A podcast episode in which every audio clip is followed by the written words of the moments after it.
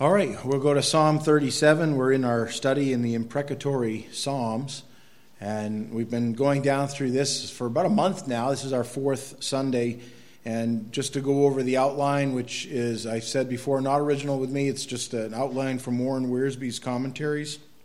And uh, he has, the Lord can be trusted. That's the first 11 verses of that. We looked at that section. And then the Lord understands your situation, and that's good you can't go very far in the Psalms without that understanding that the Lord, He's not a distant God. He's not a God that is uh, unconcerned with His creation or with His people, but He's very much active and with us, right? Emmanuel. Uh, and uh, then we had the Lord blesses His people. David writes about that. And then tonight we're going to look at the imprecatory part, and it's not, we've looked at some of that already, but the Lord judges the wicked.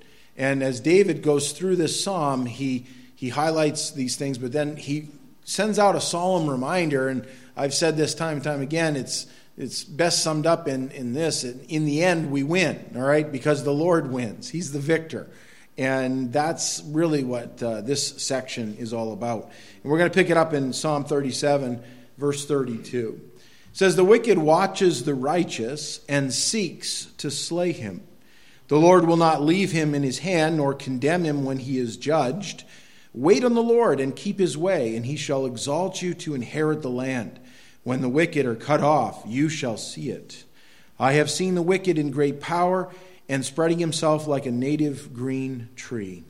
Yet he passed away, and behold, he was no more. Indeed, I sought him, but he could not be found. Mark the blameless man and observe the upright for the future of that man is peace. But the transgressors shall be destroyed together, the future of the wicked shall be cut off. But the salvation of the righteous is from the Lord. He is their strength in the time of trouble. And the Lord shall help them and deliver them. He shall deliver them from the wicked and save them, because they trust in him. Lord, we ask your blessing upon your word tonight. Open it to us now, in Jesus' name. Amen. this psalm opens up with uh, David, or this part of it, anyways, opens up with a reminder that the wicked um, are out to get us, or out to get the Lord's uh, righteous. And that's what David says. The wicked watches the righteous and seeks to slay him. And we've all had probably experiences similar to that. Excuse me. I think I got carried away singing tonight. That's singing, not sinning. Okay. I don't know how that came out.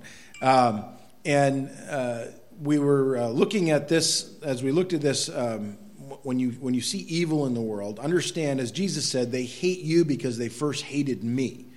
And that is how the world sets itself against the Lord and against his anointed. That's really from Psalm 2. If you, you begin in the, in the Bible right off or in the Psalms uh, with those understandings, that there are those that are out to really thwart the work of God and those who are followers of God. And here he reminds us that the wicked watches. The word for watches in the Hebrew means to spy out. And you can picture someone kind of uh, stealthily looking for their opportunity. And, and when the opportunity arises, that's when they attack. And of course, that is how our enemy, Satan, is described, isn't he? He's like a lion seeking whom he may devour. and those great predator cats like lions, and I guess, I suppose, even house cats, when they sneak around looking for something to pounce on, right? Uh, one is just bigger than the other, but that's the way they are. And that is how the psalmist here, David, pictures the wicked looking out, watching for their opportunity, and seeks to slay him. That means he's that's his goal is to stop this in uh, in that way. The psalmist uh, in Psalm 10 says it this way He sits in the lurking places of the villages, in the secret places. He murders the innocent. His eyes are secretly fixed on the helpless. You kind of picture it even in, in, a, in that way. The heart is looking for damage, you know, and to slay the innocent and the helpless. Psalm 17:11 They have now surrounded us in our steps they have set their eyes crouching down to the earth that pictures again the wicked waiting to pounce and uh, David was of course familiar with that because many times in his life. He was surrounded by people that were hunting him, looking for opportunity to take him out. He lived in exile for many years, and of course, had those even of his own household who were seeking to kill him in that.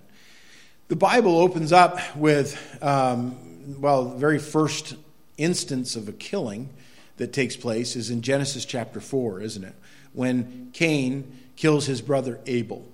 And it's interesting because it really is the first, as if, if you study the Bible, the remember hermeneutics, the, the way we study our Bible, there's something called the first mention principle. Whenever something is first mentioned in the Bible, it most often carries through the rest of the Bible with that pattern, okay? So when you see the very first, like here we are in the Psalms, right, saying about the wicked, yeah, they're, they're kind of ready to pounce and they're conniving and they're kind of looking for opportunities to slay and to kill. Well, it's interesting, the very first time there's a death of a person in the Bible is in the death of Abel, and it is just like that. In Genesis chapter 4, verse 8, it says this Now Cain, this is after, remember, each brought a sacrifice, well, uh, Abel brought a, a animal sacrifice.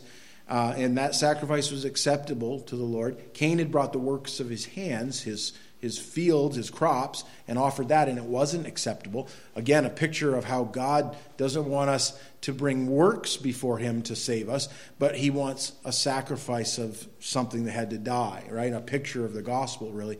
Well, Cain was upset with that. He was upset with his brother, that his brother was accepted and he was not. And you see that. And this is the plot. Now, Cain talked with Abel his brother, and it came to pass when they were in the field that Cain rose up against Abel his brother and killed him. Now, in the Hebrew, um, they tell me that the way this it reads, and it actually in other translations in English, it reads like this. Um, I believe this is uh, probably NLT. It says, "One day Cain suggested to his brother, okay, because that is what the Hebrew is is uh, the verb there that is there when he spoke to him. He suggested something. Let's go out into the fields. Now, Cain was not going out into the fields because he wanted his brother there so they could spend some good quality time together. He was suggesting to go to the fields so that he might slay his brother. He was looking for the opportunity. And that's exactly how David says that's what the wicked are like. And then it says, and while they were in the field, Cain attacked his brother Abel and killed him. He was waiting for that opportunity to get alone with his brother where he could take opportunity to slay him.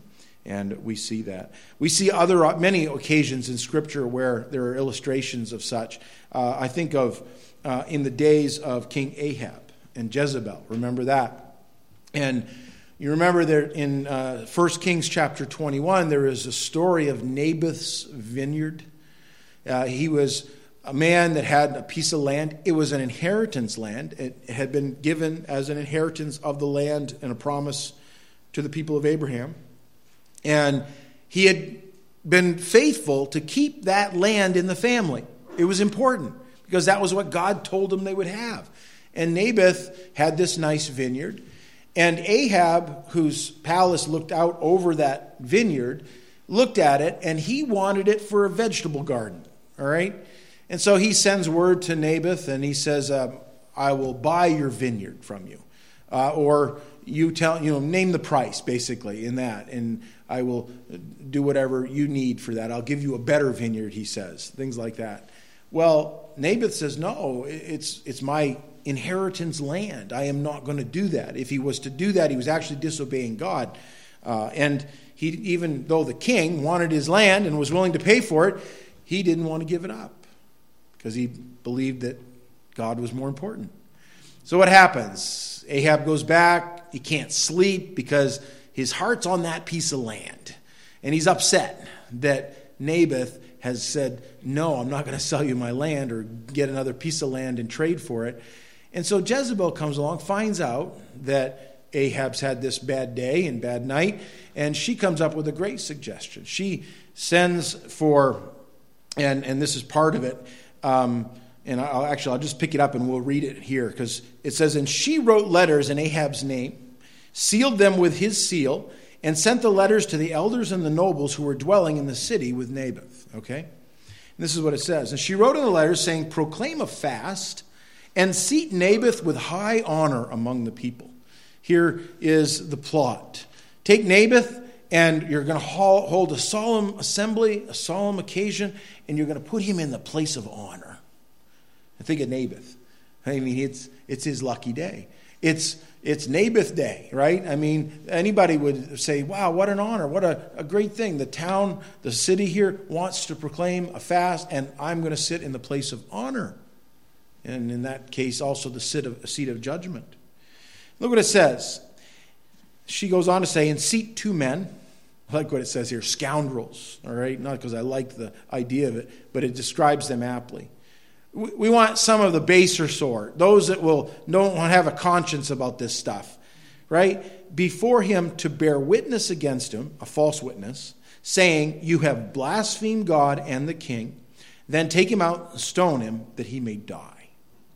See, Jezebel um, was a little more crafty than Ahab, and she saw the righteous man Naboth and his land and she devised a plan to get it for Ahab. And it goes on to say So the men of, the, of his city and the elders and nobles were inhabitants of his city, did as Jezebel had sent to them, as it was written in the letters which she had sent to them. And they proclaimed a fast and seated Naboth with high honor among the people. And two men, scoundrels, came in and sat before him, and the scoundrels witnessed against him, against Naboth, in the presence of the people, saying, Naboth has blasphemed God and the king. And then they took him outside the city and stoned him with stones so that he died. This is the slaying of innocent blood in that case. He hadn't blasphemed God, he had obeyed God. He hadn't blasphemed the king either. He reminded the king that the king ought to obey God too. And Jezebel sought to slay him. That is in very much in keeping with what the psalmist says. The wicked seek to slay, don't they? And then it goes on to say, Then they sent to Jezebel, saying, Naboth has been stoned and is dead. Well, he's in good company because they did that to Jesus too, didn't they? In John's Gospel, John chapter 11, you have here really, as John's broken up in various sections of his book as he presents the ministry of Christ, and you come to John chapter 11, and there's this, this change of pace where now Jesus is headed to the cross, all right? And, and that's the mission that's on, and has always been the mission. But there's also what is going on with Jesus, the righteous, right?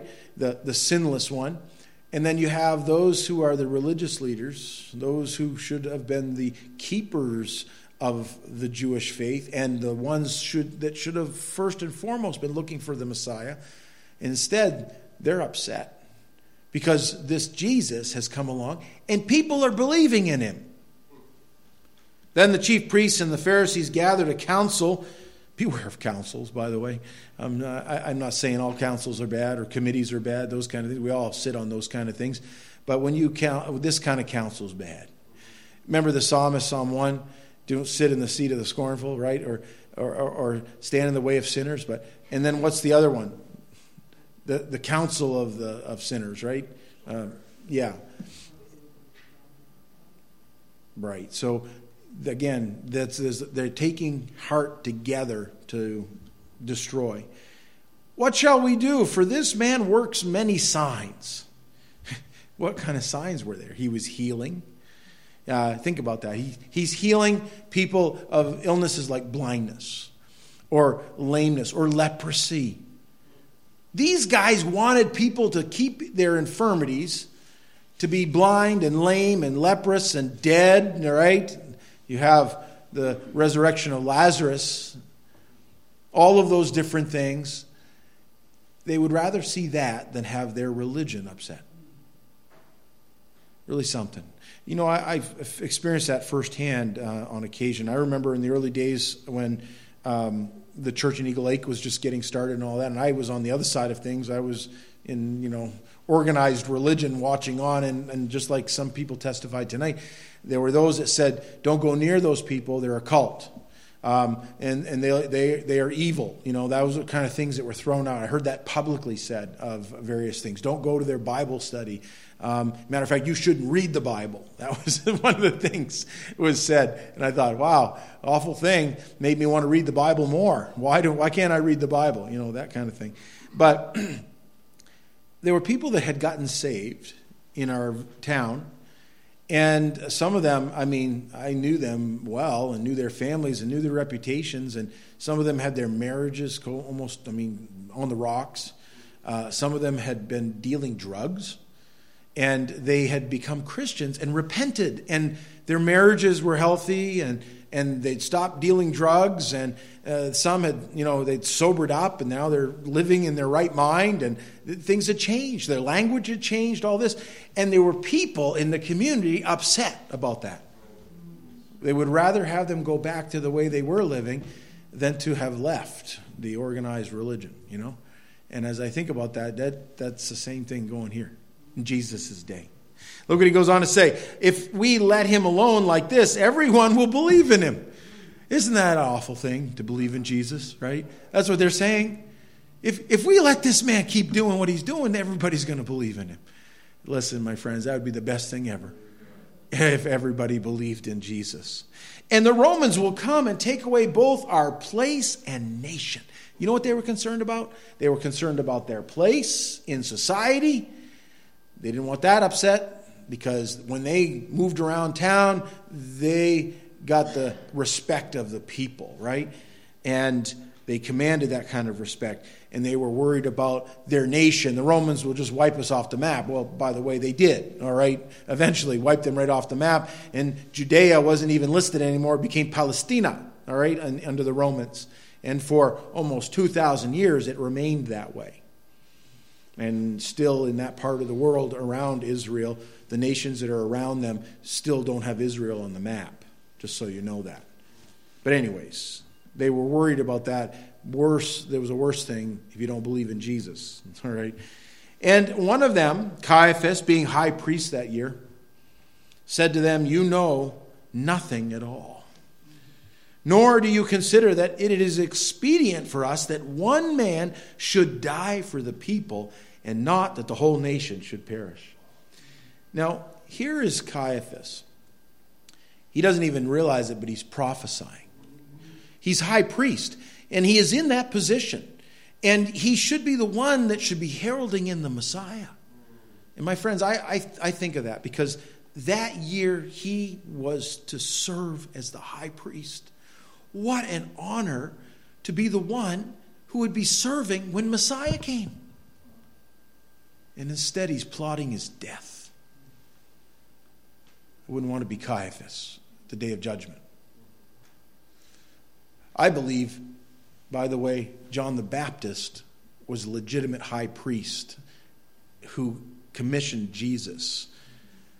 He was a man that came outside the priestly order, but yet he was from a priestly family, wasn't he? And he was a man that came and heralded in the Messiah. What'd they do to him? killed him. God will bring his own high priest in, won't he? You know, he'll do that. Anyways, that's a side note, but you can disagree with me on that, but I, I really believe that was John the Baptist's function. And he actually served as high priest, anointing Jesus at the baptism of Christ and uh, showing forth that this is Messiah, heralding that. Because Caiaphas wouldn't do it, and others wouldn't do it. But he prophesies that it is expedient for us that one man should die for the people. And that is true. What he says is true, but here he is plotting on the wrong side of that, isn't he? Now, this he did not say on his own authority, but being high priest that year, he prophesied that Jesus would die for the nation. And not for that nation only. And I might say amen to that. But also that he would gather together in one the children of God who were scattered abroad. I believe that's not only referring to Israel that was scattered, the diaspora, but also those who would be outside of Israel, the Gentiles. And that was still a mystery. That hadn't been even uh, opened up yet, really. And Jesus was going to gather other sheep, right? And that was in reference to the Gentiles. And look what it says. Then from that day on, they plotted to put him to death. wicked. And that's all you can say is they're wicked. And that's what they wanted to do. They did that. Verse 33, Psalm 37 The Lord will not leave him in his hand nor condemn him when he's judged. He's referring to the righteous. The righteous that's not, listen, the wicked may come and surround you, like they had David. They, they may plot to kill you, and they may even succeed in killing you. But let me tell you this you're not, that's not the end. That's not the end at all. Psalm 51, or excuse me, 31, verse 8, David writes, And have not shut me up into the hand of the enemy. You have set my feet in a wide place. Wow. I think of that because as enemies around us crowd in, they come in, and, and the greatest enemy that we all face is death. Death is swallowed up in victory by the resurrection of Christ. He's going to take this old world that is pressing in on me right now and death that keeps crowding in. And every time I hear of a death, we've had deaths this week in our uh, church family and, and, and the extended family, and death has visited us again around us and, and it crowds in, and it keeps crowding, and my turn's coming someday, but he's going to put my feet in a wide place. Oh, it's a big place. It's heaven. And in the end, I win because of him. He sets my feet there. Second Peter chapter 2. Peter warns of such wicked people. He says, But there were also false prophets among the people, even as there will be false teachers among you who will secretly bring in destructive heresies, even denying the Lord who bought them, and bring on themselves swift destruction. And many will follow their destructive ways, because of whom they, the way of truth will be blasphemed. By covetousness, they will exploit you with deceptive words. That's the story of Naboth and his vineyard.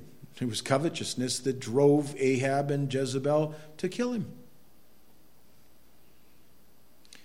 For a long time, their judgment has not been idle, and their destruction does not slumber.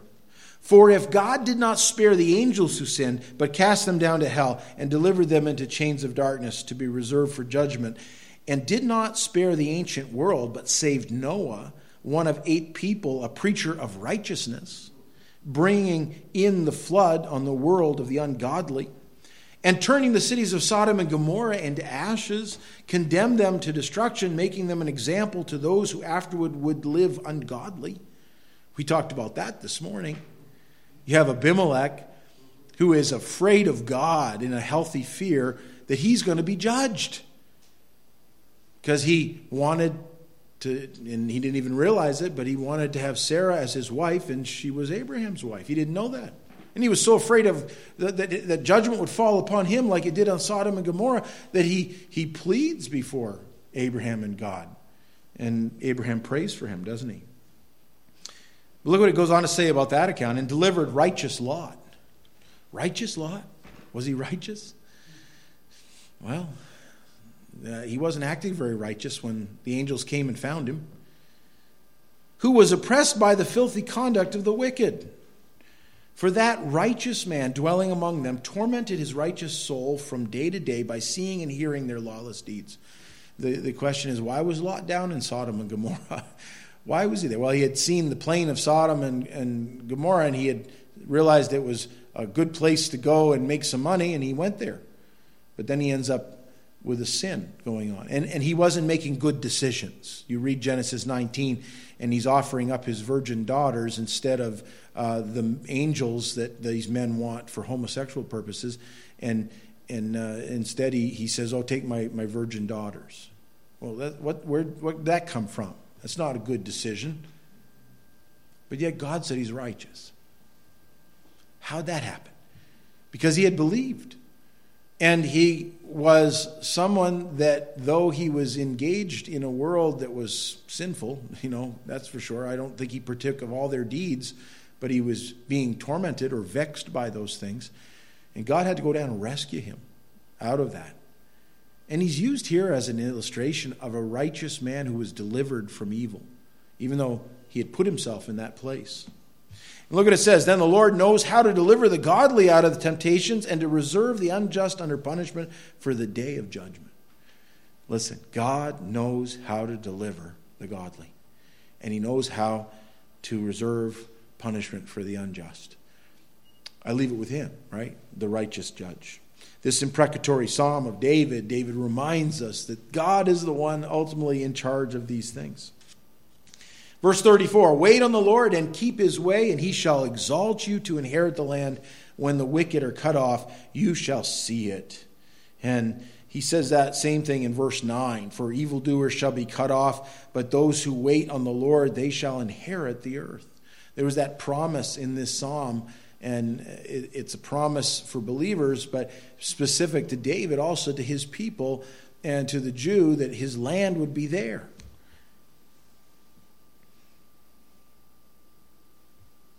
It's a sentiment that's echoed in the Psalms many times. In Psalm 27 14, wait on the Lord, be of good courage, and he shall strengthen your heart. Wait, I say, on the Lord. Amen. There's a, a theme in waiting on the Lord. I'm not a patient person by nature, and yet so much of life is waiting, isn't it? And it's waiting to be someday finally redeemed fully in his presence. And it's a waiting. He goes on to say, uh, and I think I've got that. Psalm 30. Yeah, uh, that I. Oh, I'm going to skip ahead. so it says that uh, they will see it, as in the ju- judgment or the destruction. And I thought of Revelation chapter 20, because in David's day, he had enemies and he had people that were, um, well, that wanted to kill him and all that. But yet future in that land of Israel, there will be a great time of persecution for the Jew. It'll be during the Great Tribulation period. And during that time, people will flee. And Jesus talks about it in um, the Olivet Discourse here when he talks about that there will be people that will flee, and, and he says, Woe unto them that are with child, right? That give suck in those days and all that. I mean, it'll be a hard, hard time to be a believer. And these are people that have come to faith after, I believe, the rapture of the church, and they're going to come to faith in that time. And many of them will lose their lives. They will just be killed as martyrs by the perhaps millions. In, in you think about that. And this is what Revelation 20 says. This is from John who sees this. He says, I saw thrones and they sat on them, and judgment was committed to them. Then I saw the souls of those who had been beheaded for their witness to Jesus and for the Word of God. He, he saw those that were martyred, right? That's what the word witness means, actually, or it, in the Greek, it's martyr who had not worshipped the beast or his image, nor had or had not received his mark on their foreheads or on their hands, and they lived and reigned with Christ for a thousand years. But the rest of the dead did not live again until the thousand years were finished. This is the first resurrection. Blessed and holy is he who was, has part in the first resurrection. Over such, the second death has no power. But they shall be priests of God and of Christ, and shall reign with him a thousand years. See, in the end, they win. And, and I think there will never, up to that point in human history, there won't be a time like that in the Great Tribulation period. Actually, uh, if the Lord didn't shorten those days, no flesh would survive. That's what he says. There's never been a hit time in our history like that. It's going to be bad. But in the end, they win. And they reign with him. And then right after that is the great white throne judgment, and the evil ones are finally judged completely uh, in that. Well, I better move on here. Verse 35 says, I have seen the wicked in great power. I would say that. See it all the time, don't we? We see very wicked and evil people in great power, and they can wield authority, and, and, and people can die by the thousands. Um, or they can pass laws that that do that, right? And, and I think of that. There are um, we're we're in a battle, aren't we? In a lot of things.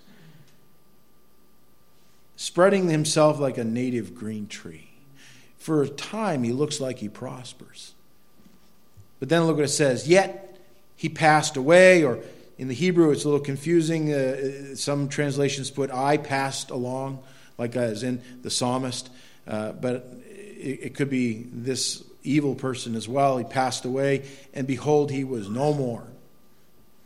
He was no more.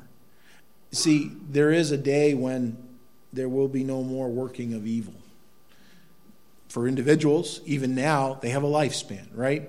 And I think of those in our world contemporary with us right now, or those who have lived in the past and have created great heartache and destruction on this planet and have shed the blood of millions of innocent people. I say innocent in the sense that uh, it wasn't any righteous reason for doing such, um, but did that, and they are no more.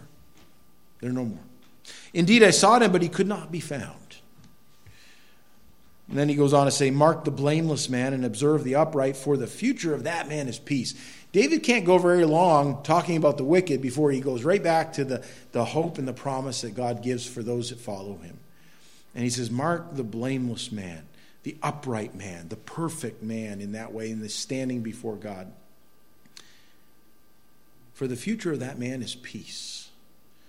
We want peace, don't we? We, we do. We want peace in a world. The, the problem with the world's kind of peace is that they don't want the Prince of Peace. They don't want peace between man and God. And you'll never have peace with each other until you have peace with God. It just doesn't work. But someone who observes the Lord and his commandments, he will have peace. I think of Job. Job is described as such. In Job chapter 1, verse 1, there was a man in the land of Uz whose name was Job and that man was blameless and upright and one who feared God and shunned evil. That's God's commentary on Job himself.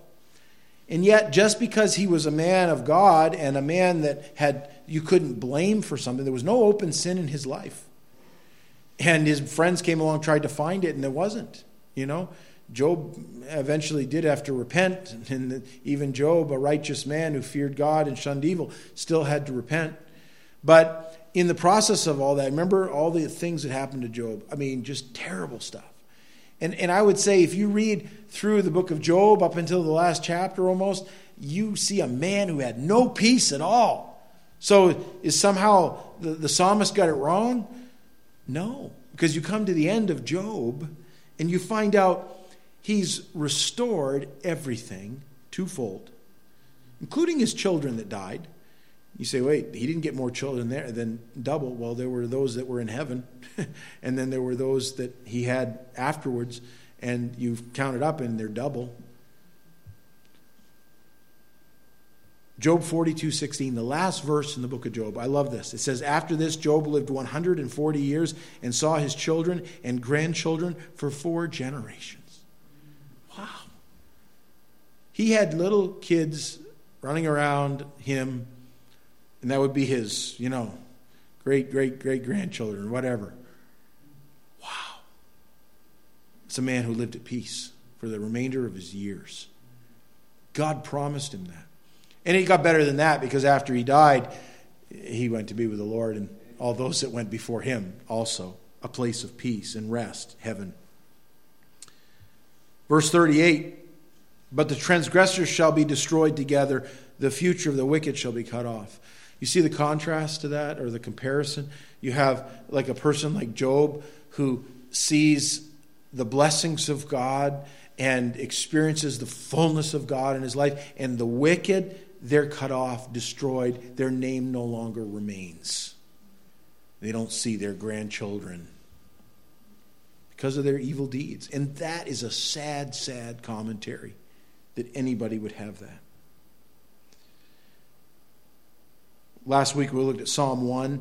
Blessed is the man who, you know, it starts off, but then in verse 4 it says, The ungodly are not so, but are like the chaff which the wind drives away. You throw the grain up there and the chaff blows away and it's gone, just like that. Therefore, the ungodly shall not stand in the judgment, nor the sinners in the congregation of the righteous. For the Lord knows the way of the righteous, but the way of the ungodly shall perish. That's a promise you can you can count on. They, uh, it will perish. Verse 39, he says, But the salvation of the righteous is from the Lord. He is their strength in the time of trouble. And there are lots of illustrations in the Bible of that where God strengthened those who faced great trouble. Not only in the Psalms, I, I think, and I've turned here several times, but to, to uh, Acts chapter 7 at the death of Stephen, the martyr. Stephen has just preached a, a spirit filled message to this group of people that are getting ready to kill him. and they don't like his message, even though it was the Holy Spirit testifying through his very voice. And look what it says in verse uh, 55 it says, But he, Stephen, being full of the Holy Spirit, gazed into heaven and saw the glory of God and Jesus standing at the right hand of God. See, God's there strengthening him because he's about to die. And said, Look, I see the heavens opened and the Son of Man standing at the right hand of God. Then they cried out with a loud voice, stopped their ears, and ran at him with one accord. That's a time when unity is not welcomed, okay? And they cast him out of the city and stoned him. And the witnesses laid down their clothes at the feet of a young man named Saul. And they stoned Stephen as he was calling on God and saying, Lord Jesus, receive my spirit. And you know, at this point, here's Stephen. He sees the Lord standing, and then he calls to him. He's being strengthened for the hardest enemy death. And he knelt down and he cried out with a loud voice, Lord, do not charge them with this sin. And when he had said this, he fell asleep. And I have often wondered, how did he muster the courage and the fortitude to pray a prayer of, Lord, do not charge them with this sin? He did because God strengthened him in his time of need. And I would hope he would do the same for us if we ever face a situation like that. And can I tell you, God answered that prayer with Saul, who was standing there with the garments of the men that were had taken their outer garments off to make sure they could throw stones. And they're laid at his feet, and he's watching this man die. And at that point, he's consenting unto his death. And then, yet, we come to chapter 9, and the Lord gets a hold of Saul and when later on the Apostle Paul, that same man, would say, Pray for all men everywhere, he meant it because he was a man that needed prayer. And God answered it. Verse 40 And the Lord shall help them and deliver them. He shall deliver them from the wicked and save them because they trust in him. Probably the best illustration in Scripture of that is Daniel and his, is in the book of Daniel, uh, Meshach, Shadrach, and Abednego, right? They're in the Nebuchadnezzar makes this golden image of himself, and they were supposed to come and bow down before it and all that, and they just weren't going to do that because it would be I, it would be blasphemy to their Lord. So they didn't do it, and it got them in trouble. They they disobey, by the way, civil authority, but when it comes to obeying God, you know that's important, more important than obeying man and they were forced into that. And we pick that up Daniel 3:16. Shadrach, Meshach and Abednego answered and said to the king, O Nebuchadnezzar, we have no need to answer you in this matter. In that, if that is the case, our God, whom we serve, is able to deliver us from the burning fiery furnace, and he will deliver us from your hand, O king. But if not, let it be known to you, O king, that we do not serve your gods, nor will we worship the gold image which you have set up. What strength to face that. And the psalmist in Psalm 37, David writes, and you sense that same, that same direction, heavenward. Lord, you judge the wicked. And he reminds God that that's their, that's their outcome. But he also reminds us of where the righteous stand, both now and in the future. It's with him. Lord, thank you for your word. Continue to help us think on these things. Strengthen us for this week as we face a world that is contrary to the faith. And Lord, that we may be uh, quick to give an answer to the hope that is within us. And help us, O oh Lord, to, um, to do so with grace and love and with also strength in a world, Lord, that is so hard. And may many come to saving faith. We ask in Jesus' name. Amen. Thanks, folks.